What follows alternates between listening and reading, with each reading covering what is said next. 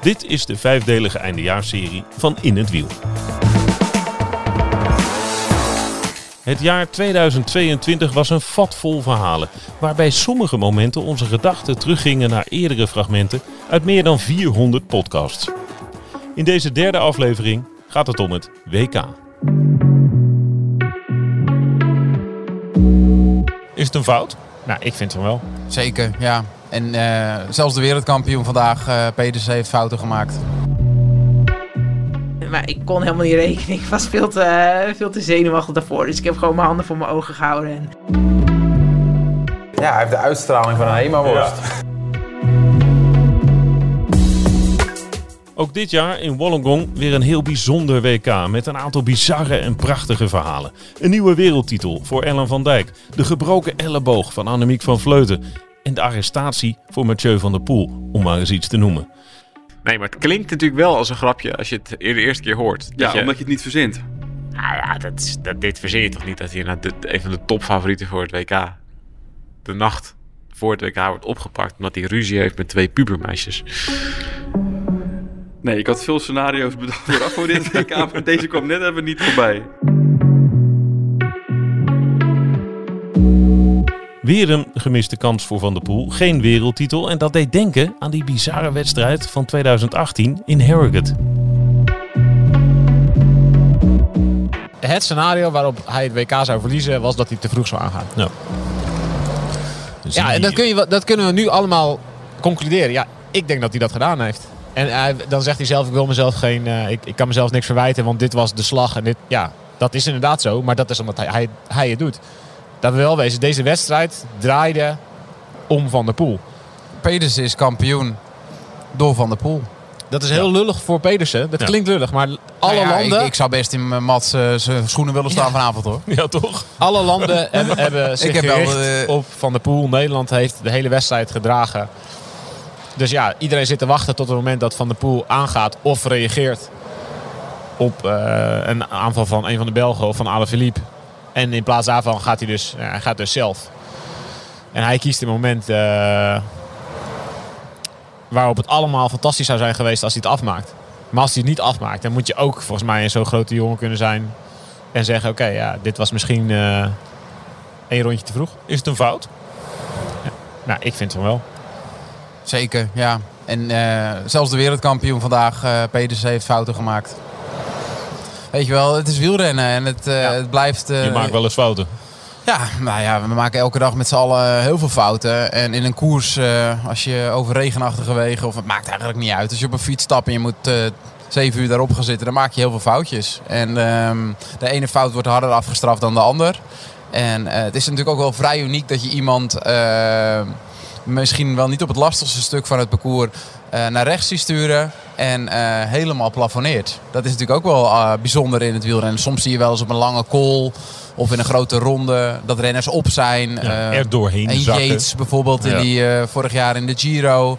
Dan is het echt op. En ja, hij kan zo gigantisch diep gaan. ehm, dat hij zich misschien wel zo helemaal in de vernieling kan rijden.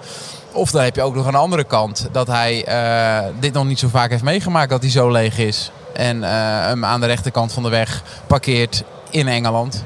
Ehm ze rijden links, toch? Ja. Ja. Daan Hakkenberg. Ehm,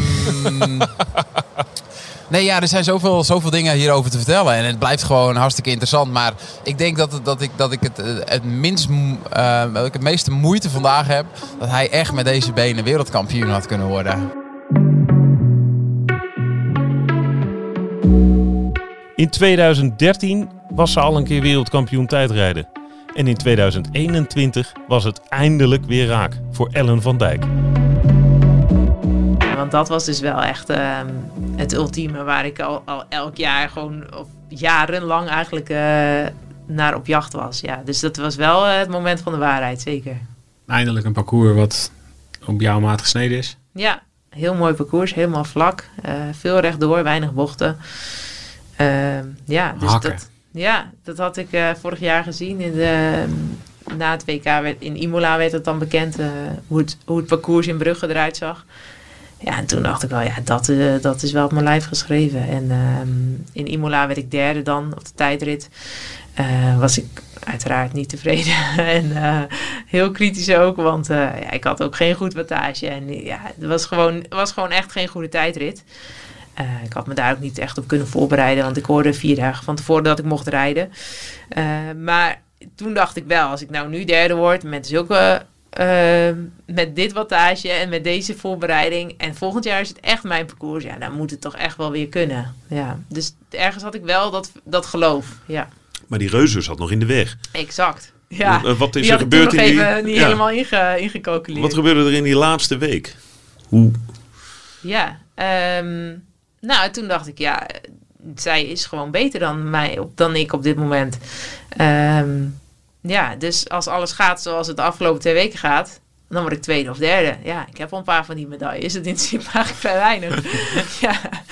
Ehm, dus ja, dat vond ik natuurlijk aan de ene kant heel lastig. Aan de andere kant eh, was het voor mij denk ik een ideale uitgangspositie. Ehm, ik was niet de topfavoriet. En ik kon in die zin alleen maar verrassen. Ja, ik kon ook wel eh, door het ijs hakken. Maar ja, ik dacht wel, ja, tweede, tweede of derde word ik waarschijnlijk sowieso. En eh, ja, er valt nog een, eh, een stapje te halen. Dus ergens was het voor mij denk ik ook een prima uitgangspositie. Maar ben je hem anders ingegaan? Ben je, ben je anders vertrokken dan dat je zou vertrokken zijn geweest als je, als je wel de topfavoriet was? Mm, nee, dat denk ik niet. Nee. Nee. Het is meer misschien in de aanloop ernaartoe dat, je, dat ik me daar minder van aantrek of minder eh, mee bezig ben. Maar nee, op het moment, op, ja, die tijdrit blijft de tijdrit inderdaad. Dus, maar wellicht dat, ja, dat je daar toch, dat het minder energie kost om, eh, om, om de zogenaamde topfavoriet te zijn. Hoe voelde het onderweg? Ehm, mm, prima. Ja, prima. Het doet altijd pijn natuurlijk. Het is altijd een hel. Maar ehm, nou, ik voelde wel dat ik, dat ik goede benen had. Maar dat was ook in die twee weken ervoor. Ik dacht, ja, ik trap nog steeds ongeveer dezelfde wattages. Dat is prima.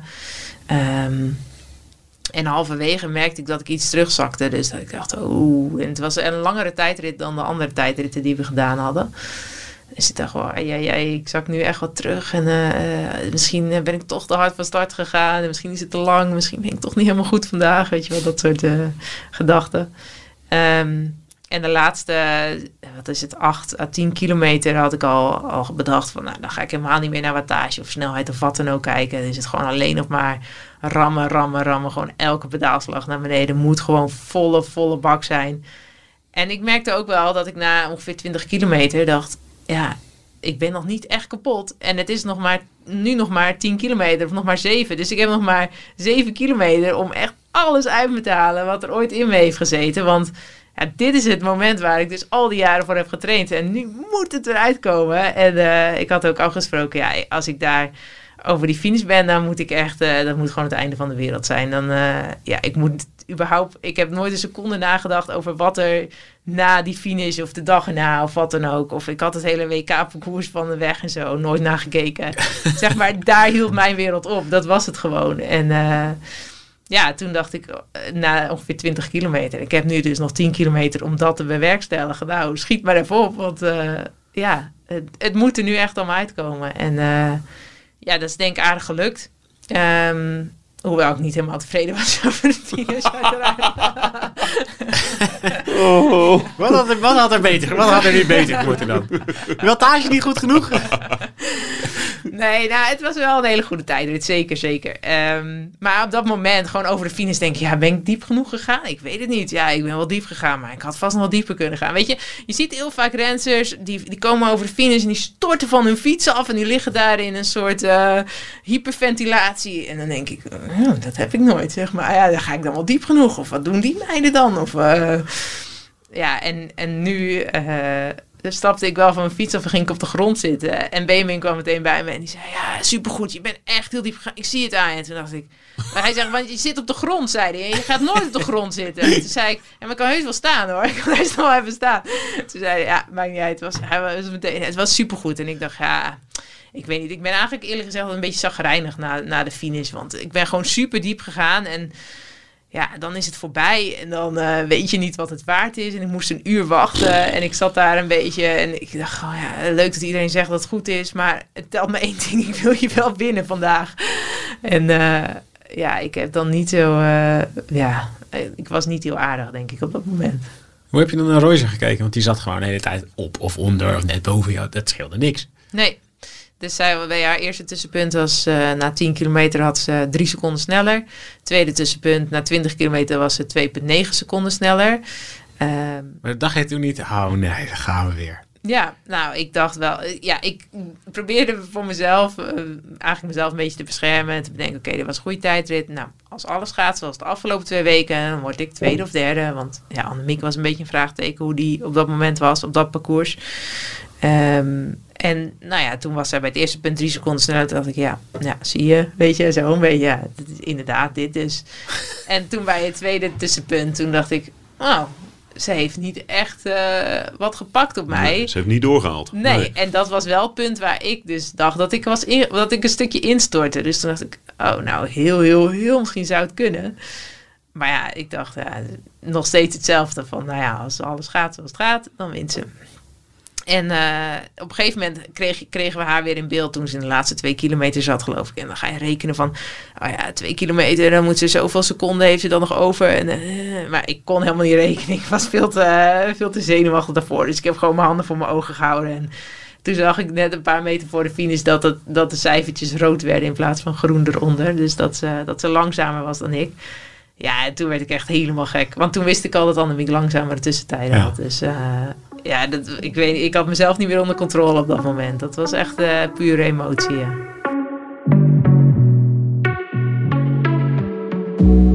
Een van de mooiste WK's van de laatste jaren was het WK van 2021 in Leuven. Ale Philippe wordt wereldkampioen bij de mannen en Dylan van Baarle pakt na een geweldige dag zilver. Wij zaten zo te kijken. Ah, Dylan, ja, goed gereden. Hartstikke, eh, we zaten nog zo, ja, vierde op het WK. Geweldige Geweldig, prestatie. Ja, gewoon ja. hartstikke knap. Wat gegund. Komt die sprint eraan. Uh, wat? Shit, we twee joh. Ja, die stuivel ontplofte. Die ging, ja, en die ging staan, die moest ja, gaan zitten. Maar allemaal hoor. Ja. allemaal zitten, zo doorrijden tot de streep. en toen kwam hij er nog overheen. Geweldig. Echt, ik had dat niet verwacht. Hij ook niet. Want in die demarages was hij ook een beetje. Dat, dat leek alsof hij de traagste was. Dat hij elke keer zo heel moeizaam op gang kwam. Oh, het één zo'n mooi moment. reed hij aan de, aan de linkerkant van de weg, terwijl de, de, ja. de andere drie rechts reden. En toen ging hij... Ja, zo, zo heel sneaky zittend. Ja, zoete melk. Volle bak doortrekken. Op zijn zoete melk. ja. ja. geweldig vond ik dat. Dat was mooi, ja. inderdaad. Helaas gingen ze toen achter hem aan. Maar dat was een leuke strijd. Ja. Dat was echt een mooie strijd. Ja, zoals Thijs zei, dat had eigenlijk om dat, de wereldtitel ja, moeten gaan. Ja. Dan was het echt het mooiste week. Dan, dan was het echt spanning tot het laatste, allerlaatste moment. Ja. Maar, maar, wat goed, geweldig dat Van Baarle, Thijs. Van Baarle pakt zilver op een WK. Ja, het is, het is, het is wel ook echt een bekroning voor een, uh, een carrière. Toen hij won dit jaar, uh, het was Dwars door Vlaanderen. En dat was al best wel een doorbraak, denk ik, voor hemzelf. Maar die jongen rijdt zoveel in dienst van anderen. En dat is ook zijn eigen, dat is eigen keuze. Hè? Ik bedoel, hij weet ook van zichzelf dat hij ook voor een andere ploeg kan rijden waar hij misschien meer kansen krijgt.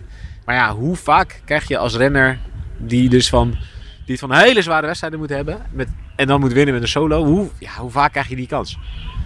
Het ja, is zo dat, moeilijk, dat komt dus altijd zo moeilijk je, om, om, op die manier een wedstrijd te winnen. Als je, als je, als je knecht, een hele goede knecht bent, zo, zoals hij is, en je kopman heeft een keer een mindere dag of hij valt of zo, ja, dan ben je wel altijd, zit je wel in een situatie dat je voor jezelf kunt rijden in een kansrijke positie.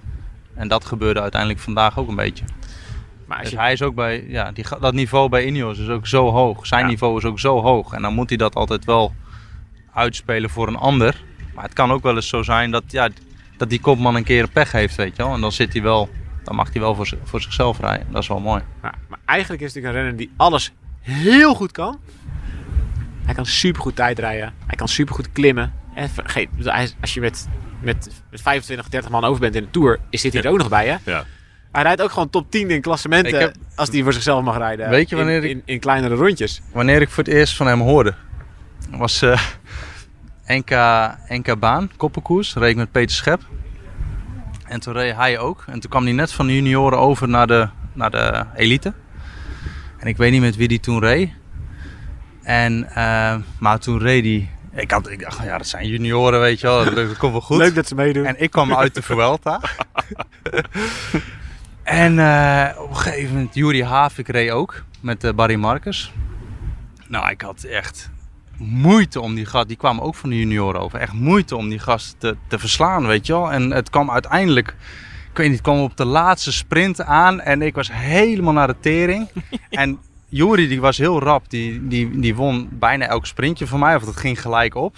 En dan vielen we stil en dan ging Dylan, die ging heten demereren met, met, die, met die maat van hem. En die moest ik dan weer dicht gaan rijden met schep, weet je wel.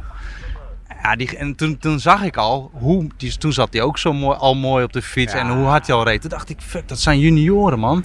En ik, ik ben verdorie, ik ben verdorie prof.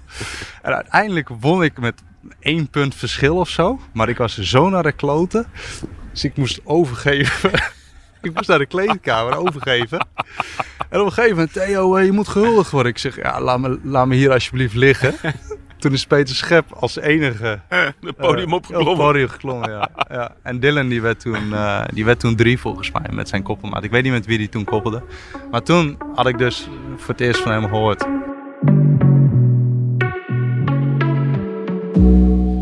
Ik heb het al genoemd in de intro. De gebroken elleboog van Annemiek van Vleuten. En dan toch nog wereldkampioen worden. Ze viel vlak na de start van de mixed relay. En haar WK leek voorbij. In, in hoeverre was het, eh, was het geluk, die laatste paar kilometer? Dat, dat deze situatie zich voordeed in de laatste kilometer. Want als je dit... Ik, ik had zelf het gevoel, als je dit honderd keer doet, zo'n finale rijden, dan komen er eh 50 keer komt die groep met Vos terug en rijden voor Vos. En eh 48 keer eh, springt er iemand op je wiel. En één keer springt er één iemand mee met je en, en, en, en die gaat er nog overheen. Die Fisher Black staat bijvoorbeeld in je wiel en die laat je, ja, die laat eigenlijk de grootste kans op de wereldtitel ooit misschien wel lopen. In hoeverre heb je, dat, heb je zelf dat idee als je het zo terugkijkt, dat alle puzzelstukjes zo in één keer in elkaar passen? Nou, wat ik heb gedaan kan sowieso niet, want ik was 100% knecht. Eh, Een knecht kan gewoon niet winnen. Omdat je niet bezig bent met, de, met Nee. überhaupt de kans aan het zoeken. Ja, want toen ik Marianne en ik waren, we waren allemaal gelost hè, op die ene laatste klim. Heb ik op Marianne gewacht. Was niet, en Ellen kwam er later bij, maar totdat Ellen erbij was, heb ik echt volle bak met Marianne in mijn wiel zitten rijden Ja. eh, om terug te komen. Dus ik, ik was toen al, ik dacht nou bij de volgende keer klim word ik weer gelost. En ik hoop dat Marianne in ieder geval nog in een groepje komt. En misschien kan ik nog wat helpen. Ehm, maar ja, dan ben je echt, ja, dan, kan je echt niet meer in staat om, eh, om een koers te winnen. Ehm Sowieso als je eh, met als taak eh, ondersteunende renster erin gaat, kan je gewoon eigenlijk niet winnen. En dan is het gewoon ja, iets onmogelijks. Ehm, maar dan inderdaad, als je terugkijkt naar de laatste drie kilometer, toen ben ik wel, zag ik dat Marianne niet terugkwam. En toen is pas mij wel, ging het toch even het knopje om van de knecht naar, hey, Marianne is hier niet. Ehm, ik weet dat ik niet kan sprinten. En dan komt er wel zo'n koersinstinct bij je naar boven van, ja, oké, als ik nu kom als die groepen samensmelten, ik wist dat ik niet moest meerijden, want eh, Marianne zat erachter. Als die groepen samensmelten, dan dat wel het moment. En ik denk dat ik in die groep de enige was die 100% zeker wist dat ik niet wilde sprinten. En dat ik Ja. al die drie kilometer lang zat ik in het laatste wiel al wel met dit plan in mijn hoofd. Dus ik was daar zo mee Ja, bezig. aan het wachten op dat moment. Ja, terwijl op het moment dat die groepen samensmelten, is er toch een beetje altijd vertwijfeling. Nou, dat is het moment sowieso natuurlijk al om te gaan. Maar helemaal als je ook nog eh, aan het voorbereiden bent op de sprint met 900 meter te gaan, was denk ik of 800. Ja, dan ben je denk ik niet meer zo bedacht op die aanval. Ehm, en daarbij had ik ook wel in dit geval het geluk zonder oortjes. Eh, want anders krijgen ze informatie eh en Peter van E. van Vleuten komt aansluiten. Pas op voor een aanval van Van Vleuten. Dan wordt je door je ploegleider daar een beetje wat meer attenter op gemaakt. En dan hadden ze ja, misschien wel eh, mijn aanval, eh, hadden ze meer achterom gekeken, hadden ze wel mijn aanval zien aankomen. Het was ook zo lekker. Dat, dat, Exact op dat- hetzelfde moment. Ja, Ja, moment. het precies zo in elkaar schuift en dan precies dat je zo van dat hupje naar beneden. Oh, ja, ik Ja, je kan het niet die uittekenen. fietst- ja, je kan als je precies als je het als je de dag van tevoren in je bed ligt en je denkt, oké, ik kan- als ik een kans krijg aan de laatste kilometer, als je het he- helemaal wil bij elkaar fantaseert, dan ziet het er zo uit. En hadden ze ook echt exact op dit punt in de koers hadden het Precies. moeten samensmelten. Ja. Ja. Want als het net voor het hupsje of op het hupsje samensmelt, eh, want het is echt een hupsje van 200 meter wat Mhm. omhoog liep in die laatste kilometer, dan eh, dan kan je niet met snelheid wegdemareren. En dan heb je dat moment van die vertwijfeling van die aansluiting heb je niet meer. Dus daar heb ik, ja... eh, Ik, ik noem het, ik kreeg een cadeau voor mijn voeten gegooid. Ik heb het opgeraapt. En ik ben er heel hard mee naar de finish gereden. Ja, oké. Maar dat klinkt wel een beetje... eh, ja, ik snap wat je bedoelt. En mijn vraagstelling was misschien ook wel een beetje zo. In hoeverre is het geluk? Maar dat je überhaupt in de positie komt om een cadeau te ontvangen is natuurlijk... Maar dat is absurd. Dat je met een gebroken elleboog in deze positie terechtkomt, is absurd. Ja, ik denk wel dat ik zoveel overcapaciteit had dat ik alsnog met mijn gebroken elleboog nog niet zo heel slecht was. Wat ik ook wel gecommuniceerd heb in, die, in de koers. Ik was niet meer zo goed als ik normaal kan zijn. Maar ik was zeker niet slecht. En dan ook de inhoud. Dan is ook wel in na 170 kilometer koers dat ik nog zo'n aanval in de benen heb. Dat komt ook wel weer door de inhoud. Ik was wel zeker nog de friste eh, die daar aan de finale, eh, die daar in dat groepje zat. Ook wel omdat ik natuurlijk in het laatste wiel heb kunnen hangen om te wachten op Marianne. Dus wat dat betreft kan ik Marianne ook nog een bedankje op een kerstcadeau sturen. Ehm, ja, daar heb ik natuurlijk ook van geprofiteerd. Maar dat is natuurlijk ook koers. Nee, die Eh, Duitse rijdt het gat voor je dicht. Ja. Dus die kon niks meer. Nee, Was en- er iemand anders dan Fischer Black? Want je hebt het dan terug zitten kijken in alle talen. Ehm, had je ook niet ergens de neiging van waarom springt er niemand?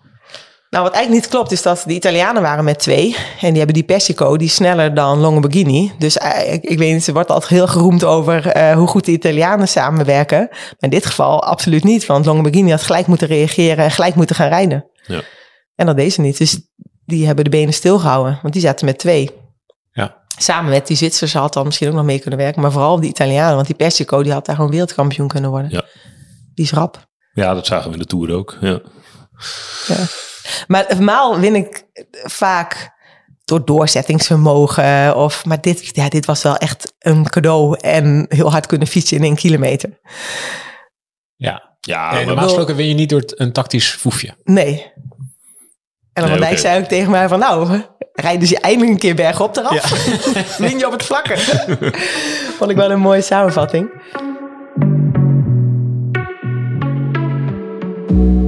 2018, Innsbruck. Dat WK met die hele steile klim. En Valverde wordt wereldkampioen. De nabeschouwing is met Mark de Maar, Thijs Zonneveld en Thomas Dekker. Nou, dit is een heel moeilijk onderwerp. Ehm, Want Nibali? Nou ja, Nibali is het niet geworden. Dus ehm, nee, ja, dit is moeilijk. Kijk, eh, in de wielersport, eh, we weten natuurlijk allemaal eh, operatie Puerto, waar hij, in, waar hij in heeft gezeten, waar hij eigenlijk nooit over gesproken heeft. Ehm, het wielrennen van toen, ja, is in mijn ogen was een stuk anders dan dat het nu is. Eh, kijk, in, de- in Nederland was je daar niet mee weggekomen. Dan had je het verhaal moeten gaan vertellen. Maar in Spanje heerst gewoon een hele andere cultuur. Unzu, eh, die met eh Indurain vijf keer, de tour, of, vijf keer de Tour wint. Die met Valverde de laatste jaren. En nou, nogal een aantal grote renners succes na succes boekt. Ja, er heerst gewoon een hele andere cultuur. En ze praten daar niet over. En hij kan... Zo heeft hem gewoon doorbetaald hè, tijdens de schorsing. Ja, precies. Maar buiten dat, ja, als, als wielrenner, eh, ja, als klein jongetje, als je hier op de bank zit en al zie je wat Valverde de laatste jaren heeft gedaan. Ja, een geweldige renner. En je kan doen wat je, wat je wil, maar hoe hij koerst en welke koers hij wint, het is een, echt een liefhebber puur zang. En ik denk dat dat ook heel veel renners eh, die best tegen doping zijn, eh, heel veel renners in het huidige peloton, maar toch blij zijn dat Valverde gewonnen heeft. En dat zijn er echt best veel. En dat Wat zegt jij- heel veel over, eh, Ja. over, over hoe de status van Valverde in het peloton. Ik denk dat Thomas, eh, het heeft in alles te maken met zijn gunfactor. Ja. En die, eh, dat, dat komt Waarom door, hij die? door zijn manier van koersen. Hij zit er altijd bij, attractief. Nooit lastig Hij in de koers. eh, is nooit lastig. Vervelend. Nee, het is een beetje een rennersrenner. Weet je, renners kijken natuurlijk heel vaak naar hoe zit iemand op de fiets. Ja. Hoe, hoe, hoe zet iemand aan? Hoe daalt iemand af? Hoe is iemand tactisch? Wil iemand koersen, ja of nee? Het heeft alles te maken met zijn, met zijn algehele stijl, denk ik. En ik- als Ja. ik ze had moeten kiezen, Moscon of Valverde, daar niet lang over na te denken. Meteen Valverde, ja. Precies. Ja, zeker. Ben, jij blij, ben jij blij met Valverde? Nee, ja, ik ben niet blij met Valverde. Nee? Nee. Ja, ja, ik, vind, eh, ik snap het echt wel. En is ook een mooie, mooie winnaar. Ergens. Nee, ik snap het echt wel. Ik snap het echt wel. En ik snap, ik heb het met Mollema over gehad na afloop. En Dumoulin zei het eigenlijk ook wel. Het is een oververdiende winnaar. Maar ik, ga, ik heb even geen zin om over zijn verleden te praten na dit mooie WK. Want ik ben er kritisch op. En Mollema zei het eigenlijk ook wel. Ja, eh, verdiende winnaar. Een mooie renner. Maar hij heeft in het verleden wel dingen gedaan. En ik denk wel... Zoals wel meer, zijn Mollema. Zoals wel meer. Daarmee wordt dan een soort goed gepraat, wat ik niet echt terecht, helemaal terecht vind. Mollema zich in het verleden wel wat kritischer uitgelaten over Valverde. En het wordt, ja, dat krijg je altijd weer terug. Dus er zijn toch een hoop jongens. En Dumoulin heeft, ik heb toevallig vorig jaar een keer met Dumoulin daarover gehad. En die zei toen echt, ja, ik ga me gewoon niet meer zo kritisch uitlaten over van alles en nog wat. Want ik krijg het gewoon allemaal op mijn bord. Het kost mij gewoon uitslagen, het kost me gewoon een hoop negatieve energie. Ja, dat stoot wel zijn hoofd. Ja. Ja, vind ik wel jammer hoor. Dat je dat zegt. Vind ik wel jammer. Ja, maar ook heel logisch dat hij, dat daarover nadenkt. Ja, dus hij zegt het eigenlijk wel. Ik denk dat je in Dumoulin's antwoord alles kan lezen. Ik ben heel kritisch erop, maar ik ga er nu even niks over zeggen na dit WK. Nee. En dat is ook wel weer begrijpelijk. Maar als jij moet kiezen tussen die vier renners die voorop rijden... met Bardet, Jong, uitgesproken antidoping... Woods, uitgesproken antidoping... Dumoulin, uitgesproken antidoping, zeer transparant... en dan moet je, heb je een 38-jarige gast die kant is geweest van Fuentes... die geen woord zegt over zijn verleden... Hij zegt sowieso niet zoveel. Hij zegt sowieso niet zoveel. Ja, dan- dan, vind ik het een. eh, Dan vind, het nog ingevoerd. dan vind ik het geen goede winnaar. Maar ja, het ging een keer gebeuren. Van, dat, de kans dat we verder nooit wereldkampioen zou worden. Hij dacht eigenlijk al dat hij er toe ging winnen. Ja, en de Vuelta. En de Vuelta. Ja, dit is de omgekeerde jinx. hè. Ja. Maar de- aan de andere kant is het wel zo, ik snap wel wat je zegt thuis. Toch vind ik het zo dat als Bardet wereldkampioen geworden was van dit veld. Ja, maar dat is, Ja, hij is een goede renner, hè? dat is niet correct. Nee, Ik begrijp het goede Tweede in de Tour. Ja, maar hartstikke hij- goede. Echt een goede enigsrenner. Een saaie peer. Ja, hij heeft de uitstraling van een Hema-worst. Maar ja, Ja. Nou ja, die is nog Maar ja. Dus ja, nee, ja, maar het is natuurlijk, al- dit is zo oneerlijk om dat natuurlijk te vinden. Maar ik begrijp, ik begrijp precies wat je zegt. En ik vind het, met mijn verleden mag ik er eigenlijk helemaal niks over zeggen. Maar Of misschien ik juist heb, wel. Ik heb liever, zit je hier. Ik heb, nee, ja, weet je wel, ik ben blij dat ik ook weer iets in de wielersport en mijn grote passie kan doen. En dat ik dat hier mag doen. En eh, iedereen verdient een tweede kans. Het is alleen af en toe natuurlijk de grote vraag is, is het een tweede kans bij Valverde? Nee, ja. En dat is, dat is natuurlijk een hele andere discussie. Maar Verdien je een tweede kans als je er. Als je er ik, Ja, ik denk dat je alleen maar een tweede kans zou verdienen in het wielrennen als je er eerlijk over en open over bent. En Ja, maar dat gaat daar gewoon totaal niet gebeuren. En dat gaat ook Nee, nooit gebeuren in dat land. En In, in, Noord in, in, Spanje zeker niet. Nee. Nee, maar in België ook niet. En in heel veel andere landen ook niet. Snap je? Richard Virank, oh, weet je wel, het is overal. En die nieuwe generatie in Frankrijk, die doet het gewoon een stuk beter. Maar we zijn, we zijn zo verschillend. Ja. Kijk, Groningen, Nee, dat is- mensen die in Groningen wonen waar. of mensen die in Limburg wonen. Wereld van verschil. En dat heb je in het wielrennen ook zo. Tja, Alejandro Valverde. Hij mocht niet ontbreken in dit overzicht. In de volgende aflevering, wat zijn we verwend met een geweldige generatie renners en rensters. Thijs zegt limonade in de bidon. Ja, dat, dat gebeurde dus echt. ja. Wilt u meer horen en een van de gesprekken nog een keer terugluisteren? Check de linkjes in de show notes.